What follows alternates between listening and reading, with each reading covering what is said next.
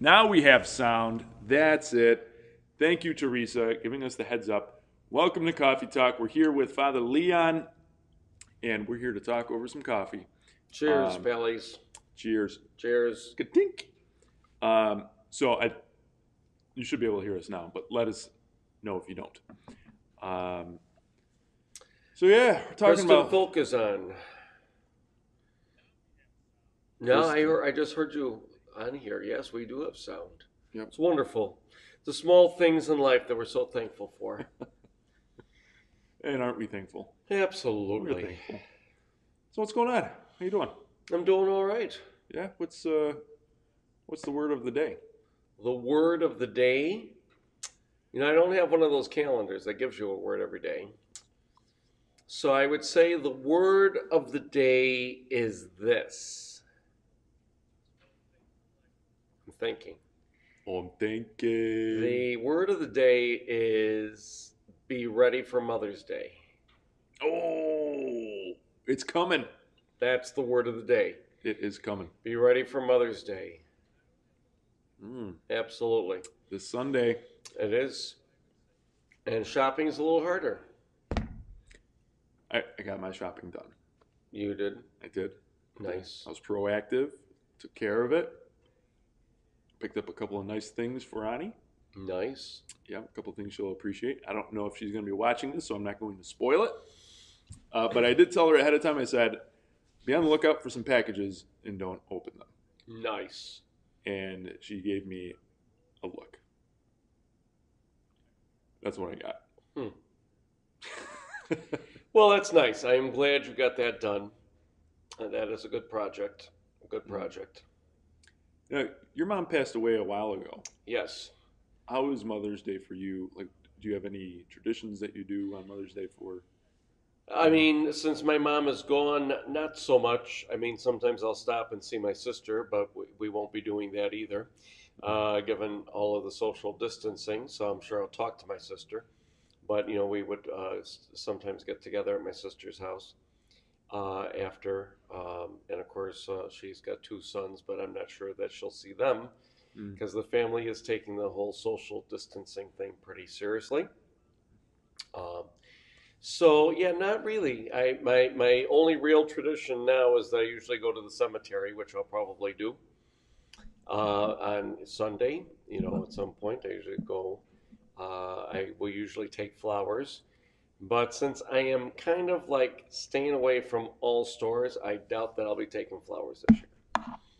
I will give my mother an IOU for flowers. Okay. My guess is she'll handle that, you know. Okay. She generally doesn't complain about much when I visit anymore. Not that Mother complained before anyways, but. That's fair.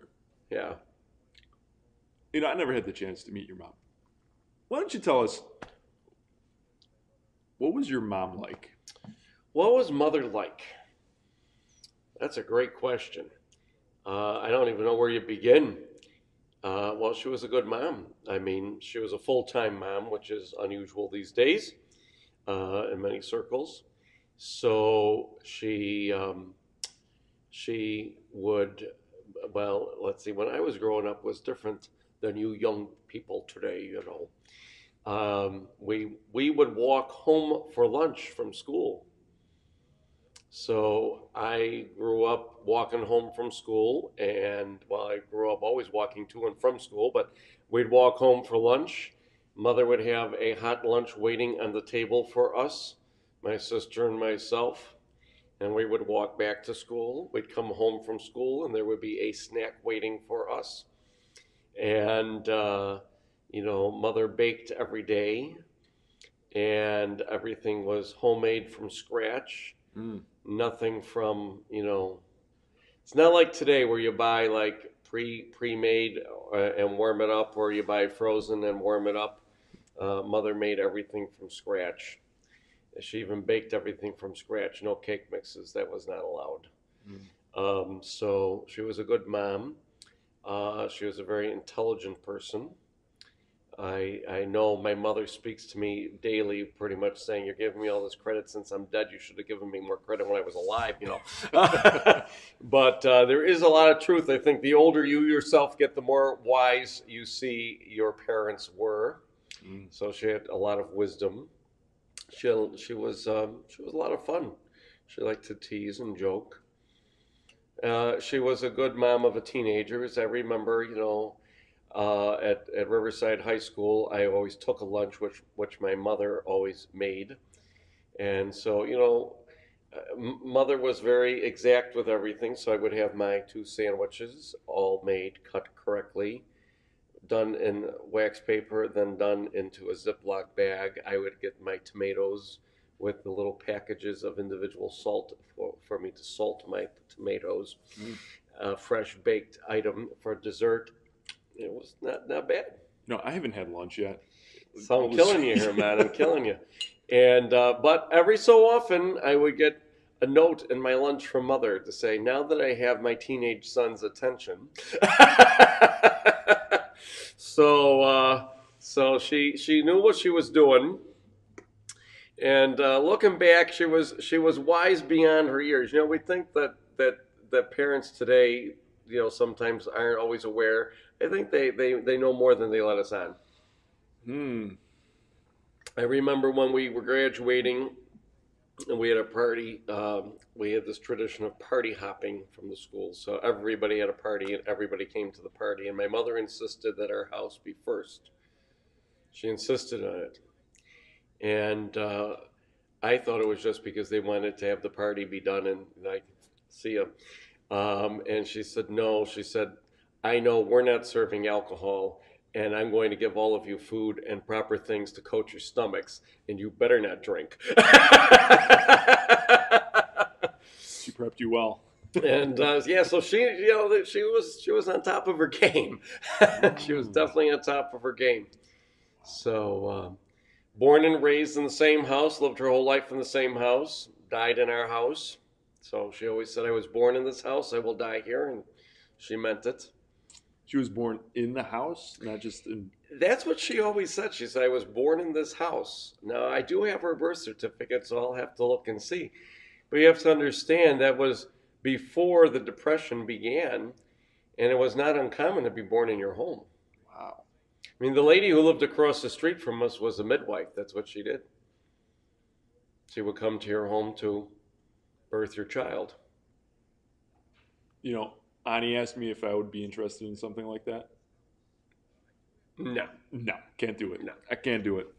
So I'll have to ask my sister. I don't know if mother was technically born in the house or not. That is a detail I don't know. But I do have mother's birth certificate, so I'll say I'm there. Mm.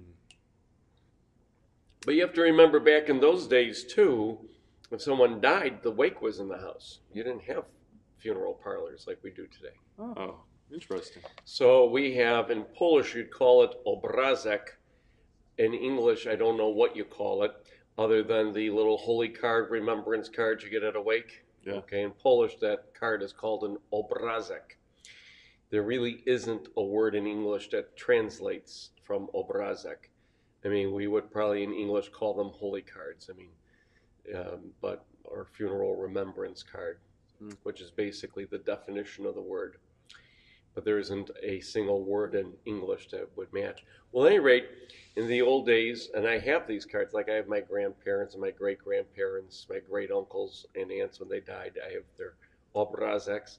You know, we saved all that stuff. And it has the address of our house or the address of their house, because that's where the wake was. Mm. And wow.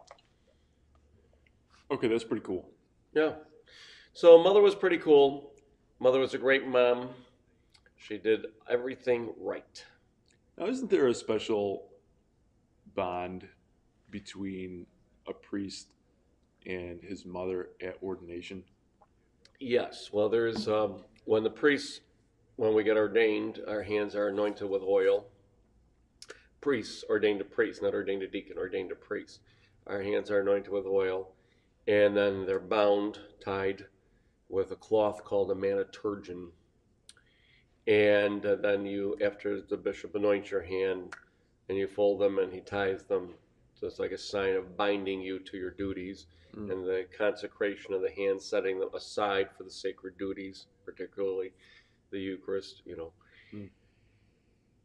Then you go off to the sacristy and they untie you. And, you know, ideally you rub all that oil into the Maniturgeon. So the Maniturgeon has your name and date of ordination on it.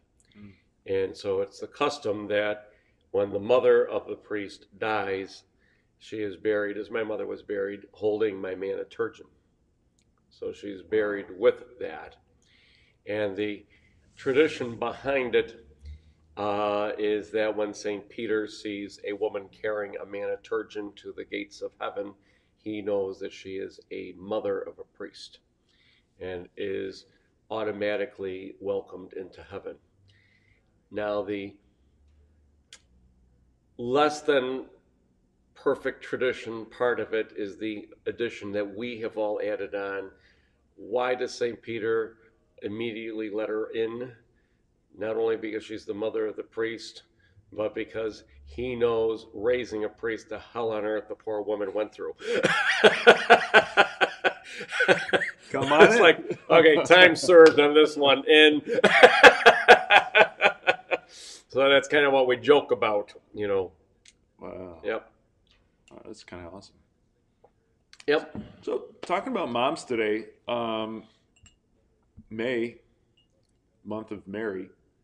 This seems pretty appropriate, right? Talking about moms of Mary. Yep, absolutely. May, one of Mary's 2 months, May and October. So what is it about May that we kind of draw Mary into? Like, why is... That's a great question. I don't know the real history other than probably something somewhere in tradition. The sign of springtime, you know, May, at least for us in Western New York, we hope is spring. Of course, it's supposed to snow this weekend. So if it has to deal with the spring, Mary appeared in Fatima in May. My mother was born on the Feast of Fatima, 7 years after it took place. So if there's some tie there, I just know growing up, we always celebrated May and October as Mary's 2 months. Why, I don't know in history or tradition where that developed. I'd have to look at it. Because there's no particularly Marian feast day in either of those 2 months. Which is maybe also one of the reasons why it was chosen, to keep Mary on our minds. But I'm not sure the direct tie of May to Mary. Yeah. But regardless, it's a good time to reflect on her, right? Absolutely true. I like that imagery of springtime with Mary. You know, I went to St. Teresa's in South Buffalo, and we had May crowning. Every year, every May, it would be a big ordeal.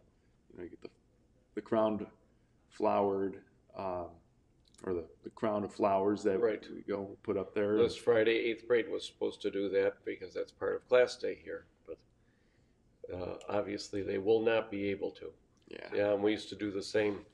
We used to crown Mary. Yep. So that was a big deal for you guys too. Yeah, and it was cool.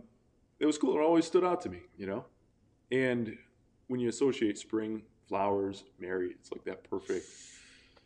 Yeah, you know? I think really that would be my 2 cents as to why. It's because May is really spring. You know, it's spring, and I don't care where you live. Even if you live in Florida, it's still spring. You know, it's you know, it doesn't mean snow is melted. You don't have to have that to have spring. And so that'd be probably my guess is to deal with spring. Hey guys, we would love to take your questions on generally anything, but if you have questions about Mary, life, fire them off. We would love to take them and answer them. But especially with Mary here, I'd love to kick this around a little bit because it's perfect time of the year to poke the pastor about it. So why do we call Mary our mother? Well, I think primarily now, theologians may disagree on this, but I don't think so. Jesus entrusted her to us as our mother on the cross. So my two cents would be that is the primary reason. You know, we know at the moment on the cross, Jesus turns to John and, to Mary and said, "No, behold your son, and son, behold your mother." And from that moment forward, John took her into his home and cared for her. And so, of course, in Scripture, in the Gospel of John, we never really know who the beloved disciple is, because John, doesn't call the beloved disciple by a proper name. So Scripture theologians would say, well, John is talking about himself. Well, if John was talking about himself, that's definitely no self-esteem issues there. And the beloved disciple, please allow me to break my arm patting myself on the back. And you guys remember, beloved. Yeah. Beloved. Peter, you might be in charge of the church. I'm the beloved disciple. And but we would also say, Scripture theologians would commonly agree, why is John the beloved disciple? Why does he write himself as the beloved disciple? Because he is standing in all of our place, that all of us are the beloved disciple. So as John is standing there, kind of, if you will, in proxy for all of the disciples of Christ. Mm-hmm. And so in that moment, it wasn't just a physical act of, hey, take care of my mom since I'm dying. It was entrusting her to the care of all disciples as mother, and entrusting our care to his mother, who became our mother. Of course, in the time that Jesus lived, the order of widows was an important thing. And if a widow died without children, there was the order of widows we hear about in the Scripture. You hear about the early deacons were in charge of making sure that the widows were cared for with the daily distribution of the food. Mm-hmm. So there was actually like the order of widows. Now, if a widow had children, it was the children's responsibility to care for their mother. And, of course, in the Gospels, that's also why you see Jesus moved at compassion as he's walking and he sees the funeral procession, and it was the son, the only son of this widow. Mm. And nobody asked him to do anything, of course, but he went and he raised this man from the dead and entrusted him back to his mom and his mom back to him. Well, that was huge, because in addition to this woman mourning her son's death, she had to be wondering, who's going to take care of me? Mm-hmm. There's no one now to take care of me, So in that act, a very human act as well, in the Scripture, Jesus' only child, Mary, well, now this is your son, and son, take care of your mother. Mm-hmm. So if you will, there's that cultural human piece to that story that sometimes maybe we don't appreciate or understand, because it's not necessarily part of our culture, even though it really is. If one parent passes away, generally the kids step in to start helping the surviving parent. So it is kind of what we do today, but we don't really think of the Scripture in that way. Mm. Wow. So I'm reading Dr. John Bergsma's studies on the Old Testament. Yes. What blows me away is the connection between Mary and Eve, as Mary's the new Eve. The new Eve, correct. What can you share about that? Well, I think the best example would really be John's Gospel, again, the Gospel of John, chapter 2, the wedding story of Cana, because first of all, nowhere in John's Gospel is Mary ever called by her proper name. She's always called the mother of Jesus. Even in that story, Jesus' disciples were invited to the wedding. The mother of Jesus was also there. A little strange way to word it, Especially in other Gospels, Mary is named by name, The mother of Jesus was there, a little odd. Mm-hmm. So the real tie would be in that gospel. Why? Well, first of all, Mary, we don't know who is getting married that day. That's never disclosed. Presumably, it's got to be someone close in nature to the family. If Mary seemed to be playing somewhat of a role there, you know. So number one, she was aware of what was going on. Number two, she had the power and the authority to tell the servants, do whatever he tells you, you know. If I'm at your wedding reception, and I was there, if I went up to the waitstaff and I said, I need you to do this for me, they would probably say, yeah, you're not paying the bill. You know, so probably back then in those days too. So she had to have some real connection to whoever was getting married. And she's first of all in her real role. What is her real role? Her real role is that of Queen Mother. And what is the role of Queen Mother? That's really the Old Testament. Old Testament, who was the queen in the kingdom? The queen in the kingdom was not the wife of the king, it was the mother. Why? Because the king had many wives. Now, I will not put you on the spot, but, you know, if you had many wives and you picked one over the other, what would life be like at home? Not good. Well, I'll tell you, if I had multiple wives, it starts right there with the problems. So. There you go. So if you look in the scripture, and this is why many people who are not of the faith, you know, when they pick on Catholics for worshiping Mary and going to her for intercession, they really don't know their scripture, because that was the whole role of the mother of the king. Mother of the king was to be among the people, and the people, if they had a need, they were to win the hearing of the mother of the king.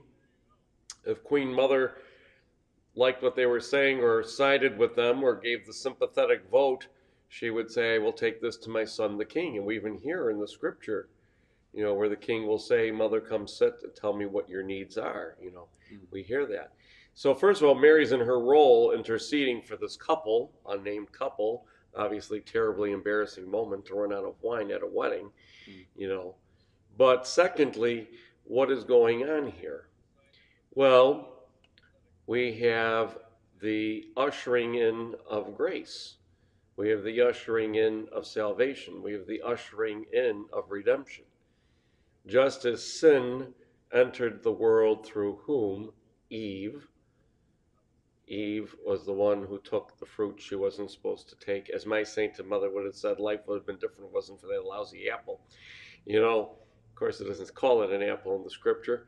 But nonetheless, you know, sin entered. Why? Because Eve was convinced.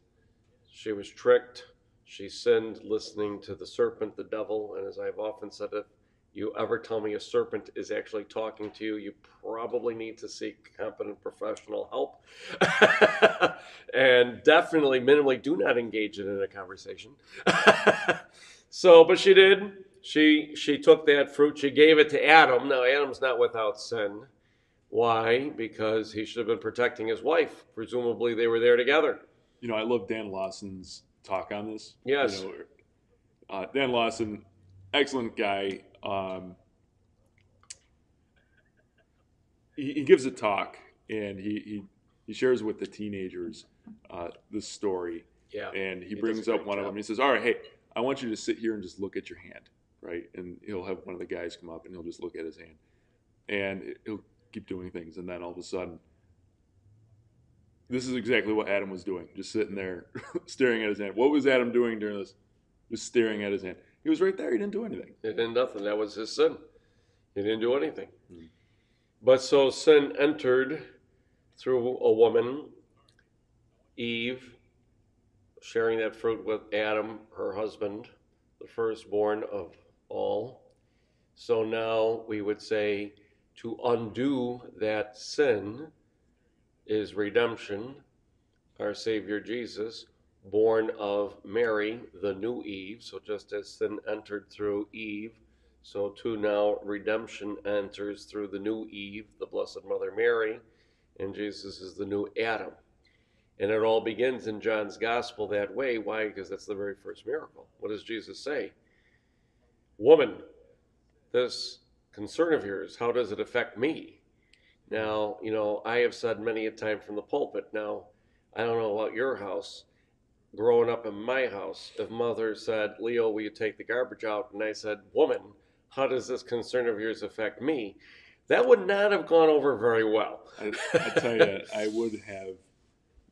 My mom would, lovely woman. She's the sweetest woman ever, you know. But there was definitely times when she would whack me with whatever she had in hand.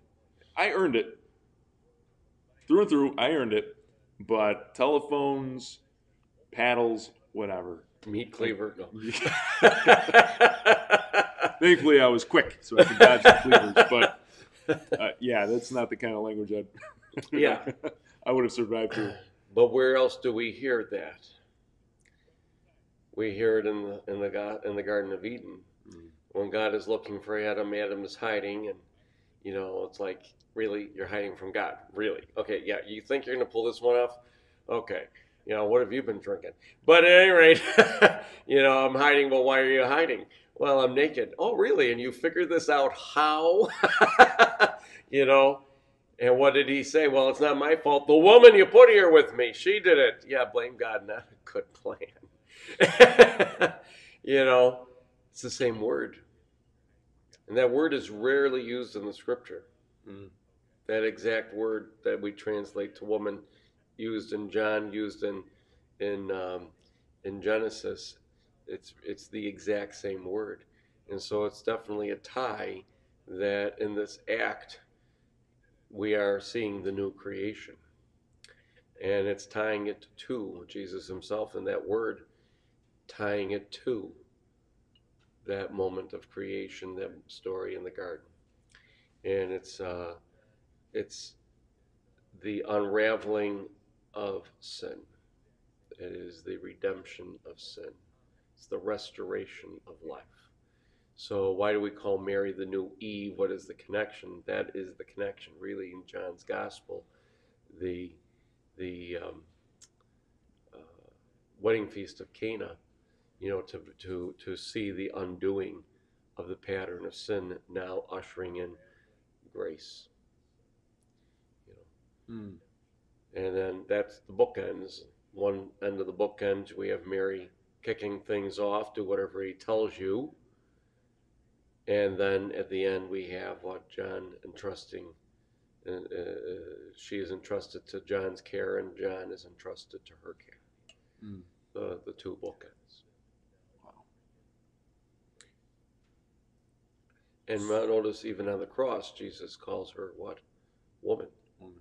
Not mother. Woman, behold your son. Son, behold your mother. It's almost like he knew what he was doing. Yeah, I think you could build a case for that. I think you could build a case for that. Okay, so we have Mary, who is clearly of major significance, right? Ani and I attempted to go through the consecration. We got about halfway through when we just got bogged down of doing it every day. And we ended up having more days where we were catching up than we were doing it. So we set it aside. And, all right, let's put it down. Let's go through it. We're actually starting it again. So you're talking about the 33 days to morning glory. 33 days. Okay. Yeah. And so we're working on consecrating our marriage to Mary. And one of the things that I found most challenging, because we got maybe more than halfway through it, but out of all the things that are talked about in that, I think the biggest challenge for me, and even being a youth minister, was hearing about how you have to give over the graces of your prayer to Mary, you know, and I found that to be really challenging. And we've had a lot of people go through it, through the ministry, young adults. What would you say for people who get caught up in that portion of consecration of, say, and it goes back to Queen Mother, presumably that's where it lies, but how does that sit? Well, that's a great question. And that's one I mean, in utmost honesty, I struggle with myself. I was, you know, when I first read it, you know, I like, did I read this right? You know, you kind of backtrack. Because really, scripturally, in my opinion, there's not really a place where we are told, you know, to just tell Mary everything and pray and she'll sort it all out. I suppose if you go back into the Old Testament again, what was the role of Queen Mother? To hear the needs of the people. And then I am quite certain the people then were no different than the people today. There was no shortage of needs given to Queen Mother.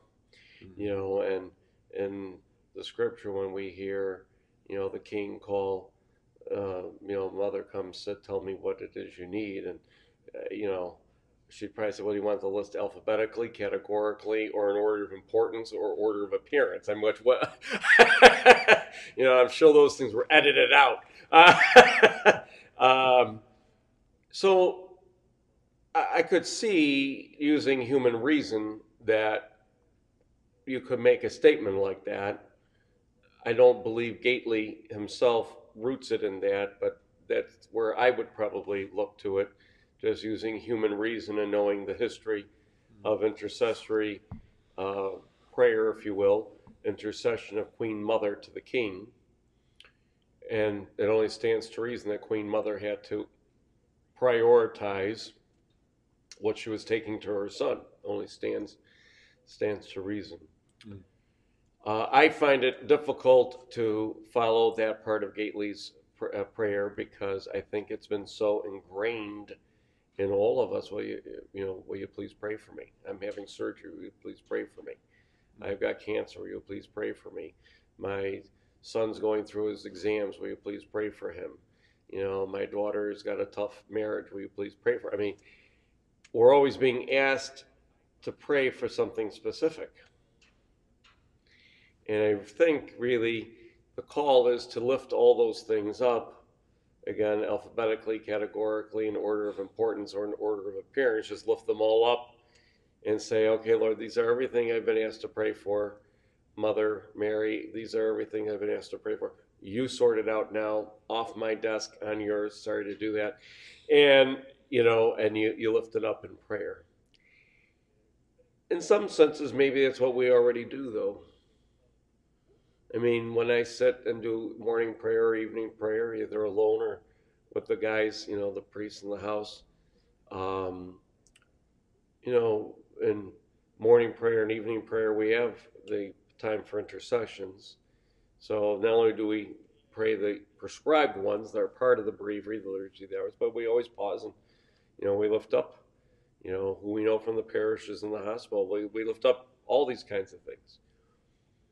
So it maybe in some senses that's what it's about. I don't know that it's so much that we can't say, geez, please, you know, please pray for Adam, you know, because he's got ABC going on in his life.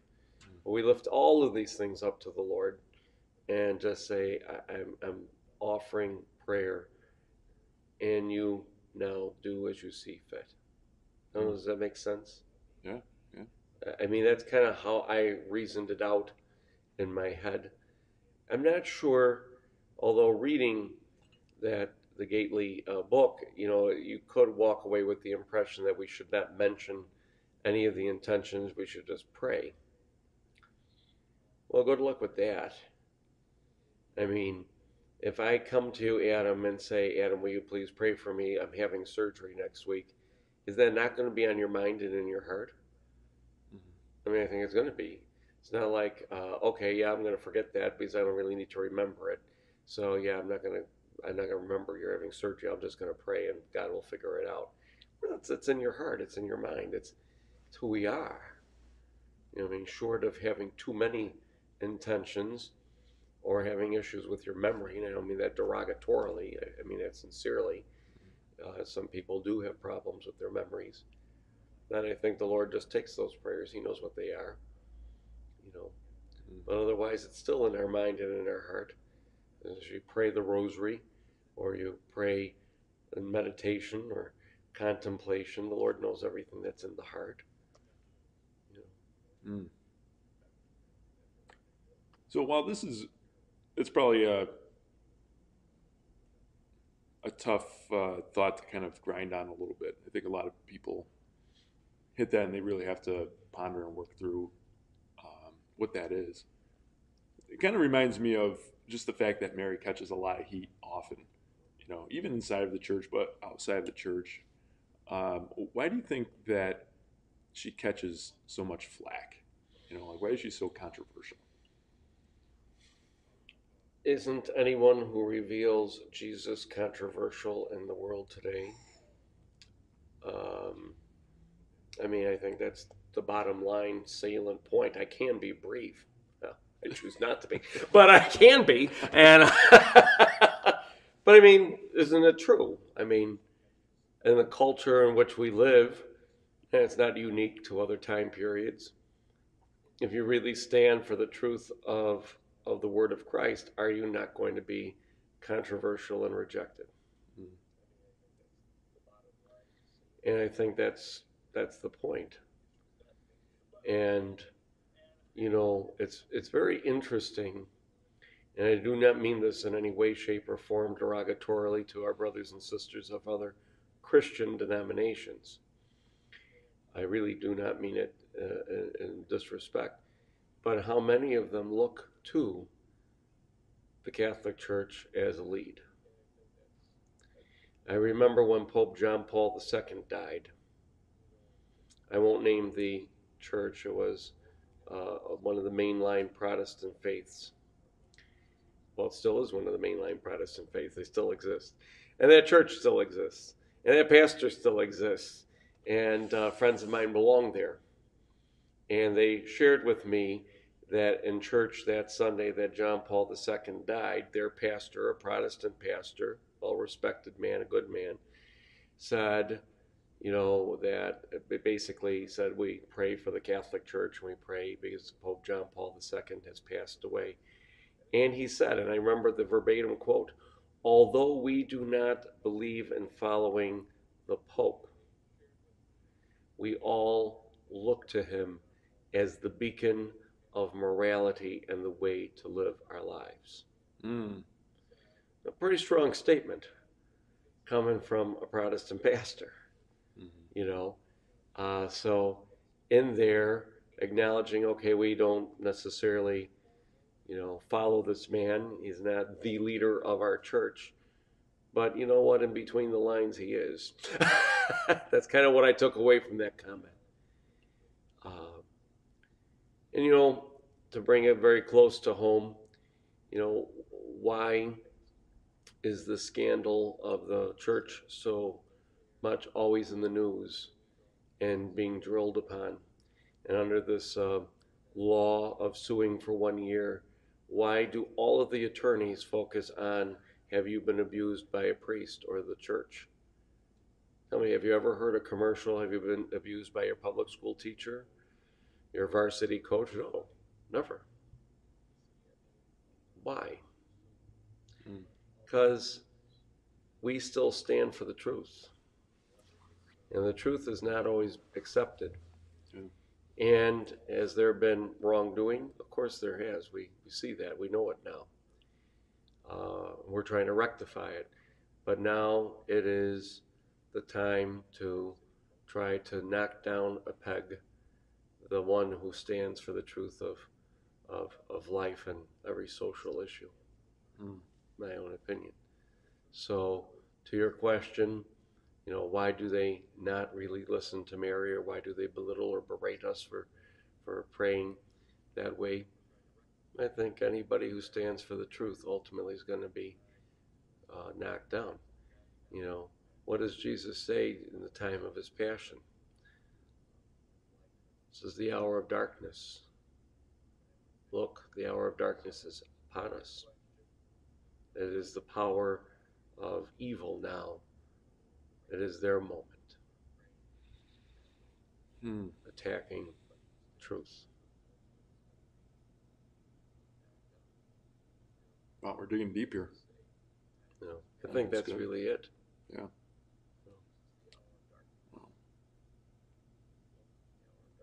Well, maybe on a lighter side. A lighter side. On a lighter side. With... regards to marriage, we could probably dive into that a whole lot more. You know, maybe we can do one about the scandal if we want to dig into that. Maybe we can do a coffee talk another time about it. Sure. But bringing it back to Mary with a lot of the apparitions, right, that have come up. I find them fascinating. You know, we have on the horizon World Youth Day, and I tell you, World Youth Day keeps coming up just about every coffee talk. It's now 3 years away. They bumped it back a year. But Fatima's on the horizon, being in Portugal, Lisbon. Fatima's going to be a big part of that. So that's going to be really kind of building as we get closer to it. But the other ones too, every apparition I think is just fascinating when you dig into what happened and what the story is behind it. But Mary's always coming back to just lead us back to Christ and to have us repent. So what are your takes on the apparitions and its place in the church? So does your mother, as an adult married with two children, ever say, hey Adam, you need to do? Does she ever kind of redirect you ever? Yep. Yeah. Isn't that what a mom does? I mean, why is Mrs. Matar doing her son's commercials for the law firm now? You know, my son, you know, call my son. It's not unusual for mother to be looking after her kids. No matter how many years those kids are raised and on their own. That's what mothers do. So apparitions in general don't surprise me because, again, it's not that unusual of a concept of a mother to be doing these things. And really, you know, I'll say a couple things. One, anything that was said in these apparitions have been pretty basic things. They're not like earth-shattering, we're changing the whole direction of faith and salvation here. No, they're pretty much basic reminder, basic prayer, go back, you know. So really the apparitions do not surprise me in any way. Why? I think Mary's being a good mother, staying after her kids, and what? Redirecting them back where they need to go. That's just what a mom does.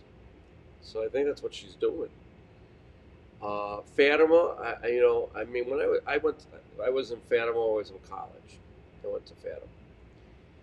And I will fully admit that I went a great skeptic of Fatima, of apparitions and Mary appearing to people and talking to them. And I left completely reversed. I left with great faith, you know. And it was the experience there.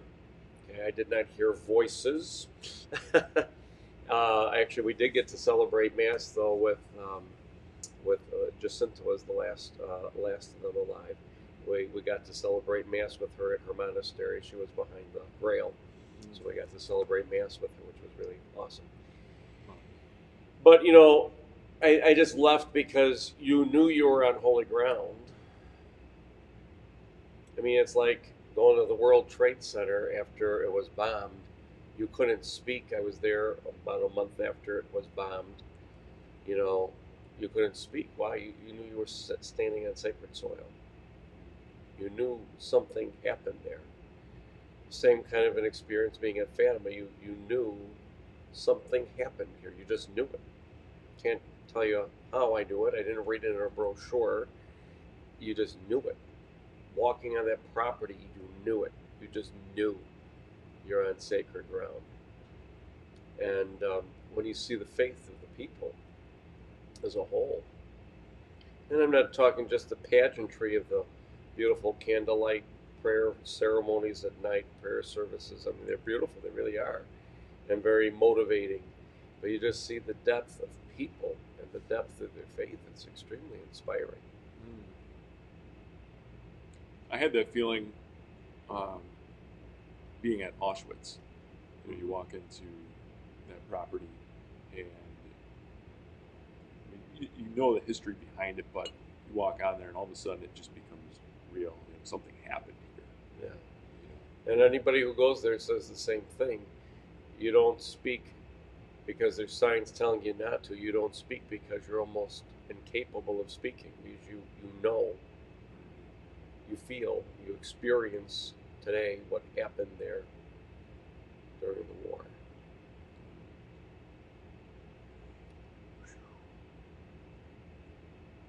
All right. So the natural question that you will ask the next is why we wait to say if an apparition is valid or not. Why? Because the church moves slowly. We all know that. Church moves slowly. And the church will not move on any of that until Mary has declared that she will not appear any longer in this setting. Because the church has to also investigate, is this valid? Is this real? Is this truly happening? You know, some individuals can say, I mean, we have people saying that they see Mary in their bagel in the morning, you know. You see those stories every so often in the news, you know. We have to make sure it's not some hoax or something else. All the church needs to do is say, yes, over at XYZ, Mary's appearing, and then as soon as we give it credence, you know, Mary declares, you know, Jesus to be not the Savior, and you know, you have to be sure this and investigate is what Mary's saying consistent with what we know of her and know of Christ and know of the teaching of our faith for some 2,000 years. And I think Pope now Saint John Paul II had the best answer, not that he needs me to agree with him, but you know, he was asked once, why aren't you saying Medjugorje is, you know, is authentic? Why aren't you willing to do that? And he said, well, it is not time to do that. And he said, but if your faith grows by making a pilgrimage there, then go. There's nothing wrong with it. So that was a perfect answer. Mm. If you feel closer to our Blessed Mother and to Christ by making pilgrimage there, well, then by all means go there. There's nothing wrong with going there. But as far as saying this is all authentic, it is not the time yet to make that declaration. Mm. Wow. Have you been to Medjugorje? No. I've heard that it's beautiful over there. I have too. And someday maybe I'll make it. I have no opposition to going. It's a little more rigorous of a trip, you know. Yeah. Maybe when we do our St. Greg's pilgrimage to the Holy Land, we can include that in as a stop. Well, I would definitely, you're clicking up the cost of the trip by doing that. But yes, it could be done. It's just a quick train ride. Yeah. From Israel. Okay. Maybe not. Cool. Well, we are, we're really cooking here on time. So okay. Maybe that's a good place to kind of end it. So thanks for hopping on here. Do you have any tips for someone kind of exploring out Mary? Like how do you start? How do you start with your relationship with Mary? That's a great question. Where do you start? I think you just present yourself. That's where you start. You know, you can certainly dive into maybe reading some of the scripture where Mary is mentioned or named, or to learn a little bit about her. Certainly can read a book, you know, and as you mentioned earlier, you were going through some of Dr. Bergsma's teachings, you know, and there's many good new series, especially on Formed. There's one, a complete series on the Blessed Mother. I want to say it's from Dr. Sri, but I won't put my hand on the Bible and swear that I got that one right. I get lost in my names every once in a while. But I think the best way is to just present yourself to her and ask her to join you in prayer. I mean, I don't think it's that hard. You know, it's like people say, well, how do you begin praying to Jesus? As well, you know, show up. It's not that hard, you know. And you know, Some have said, and myself among them, but I didn't create the idea, I stole it from others. You know, how is it that you pray before the Lord? Well, you just show up. It's just like going to the beach. What do you have to do to get a suntan? Not much. You just show up and lay there. Pretty much takes care of it all for you. Not much you got to do. Polish skin, you better have like SPF 5 billion so you don't turn to a, you know, a crisp, burn into a piece of bacon or something. But you just show up.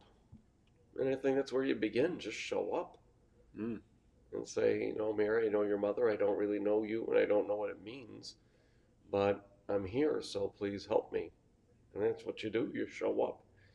And then slowly start to read and study, to learn, and allow that knowledge to inform your prayer, and your prayer to inform your knowledge. Mm.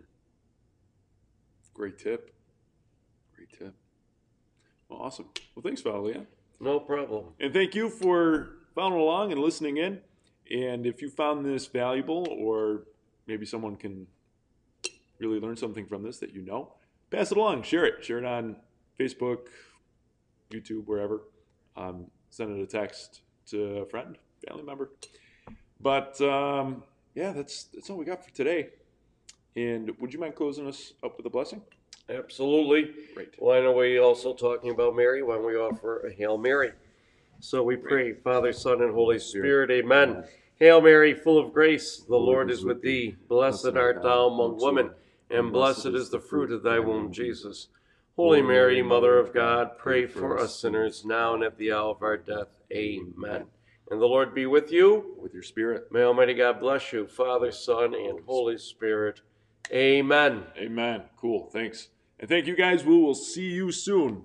We'll be back tomorrow and Friday with Coffee Talk, as well as I think praise and worship is going on tonight. So hop on later tonight for praise and worship, P-Dubs with the band. That's going to be a great time. Edge tomorrow. We are off from Life Teen on Sunday for Mother's Day.